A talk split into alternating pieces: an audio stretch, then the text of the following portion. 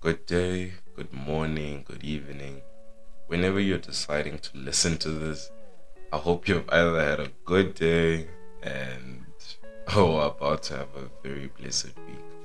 But my name is Perseverance and I'd like to welcome you to another installment of The Shorts. And on today's episode, I would like to touch on separating ourselves. There is there is something going on. There, there's honestly something going on, especially amongst our generation. Guys, we are feeding the flesh a bit too much. You know, we are living by the flesh. We are just it's it's dictating our lives too much, too much, and it's frightening. I won't lie. Hence, I felt the need to talk about separating ourselves. And to be honest, this this this urge or this need to talk about it it became worse last week when i attended a camp. But yeah it was called the student training. And the theme of it was as in the days of noah so shall it be when the son of man returns. So basically it was just teaching us of how it was in the days of noah. And what to look out for, the signs and everything. This is something I'd actually like to make like an entire episode on.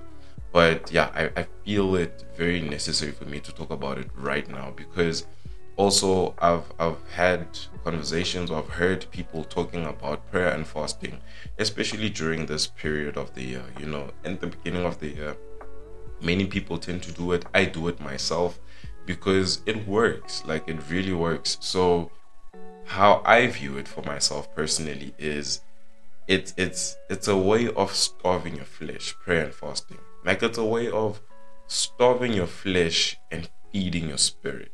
You know, bringing your flesh down. And when I say prayer and fasting, and you think food, ish, you you you, I don't know. You might be losing it in a sense, you know, because fasting is basically cutting off every single thing that might have power over you and that might be taking away from time with your Lord or that might be taking away from your your your I don't know man your your connection to your spirit you know your your relationship with your spirit.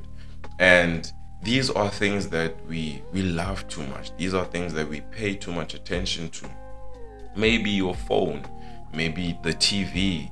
I don't know, maybe going out. I, I honestly don't know. Like it's it's very it's a personal thing. It's very different for all of us, you know. And if you're also a foodie, then it might also apply to you in terms of food. Because all that prayer and fasting is, is just separating yourself from the things of the world you know, separating yourself from things that maybe in your mind you feel that I can't live without this, I can't live without doing this and that. In that period, you just separate yourself from it. You starve whatever that is that feeds your flesh so much. You know, for other people, I've actually realized that it's coffee. And I did not actually understand the depth and the extent of how much people actually like coffee. But yeah, also coffee. But yeah, let me not stay away from what I was trying to say. Prayer and fasting is the best form of separation that I've tried myself and that has worked. If you have never tried it, please do. You know, like the results are worth it. And bringing it back to as it was in the days of Noah, so shall it be when the Son of Man returns. In the days of Noah, yo, it was it was hectic. I'm going to read it now from Genesis chapters 6 verses 11. And this is with the Message Bible translation. It says, As far as God was concerned, the earth had become a sewer. There was violence everywhere. God took one look and saw how bad it was. Everyone was corrupt. Life itself was corrupt to the core. If after I read that you did not think of today, then mm-mm, mm-mm, yo, I, I actually want to also reference another scripture, and this is from Second Timothy chapters three, verses let me say one to four. And it says, In the last days, so these are the days when the Son of Man shall return.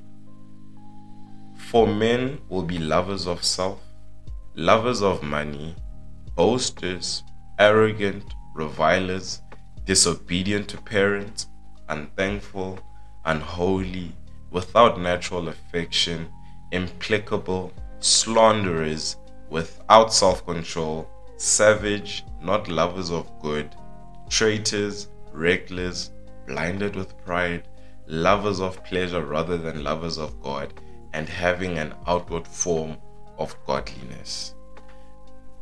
Yeah, like I don't know, these are so many red flags. Like so, so, so many red flags.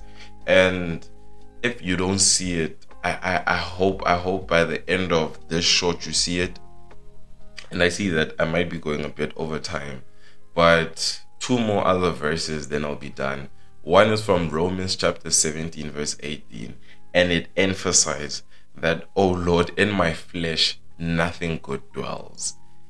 Please starve your flesh, separate yourself. Lastly, Malachi chapters 2, verses 15 and 16, it tells us to take heed of our spirit. Separate yourself from the world, starve your flesh, and feed your spirit. In those few words, I'd like to say thank you, and I hope you enjoy the rest of your week. Peace and love.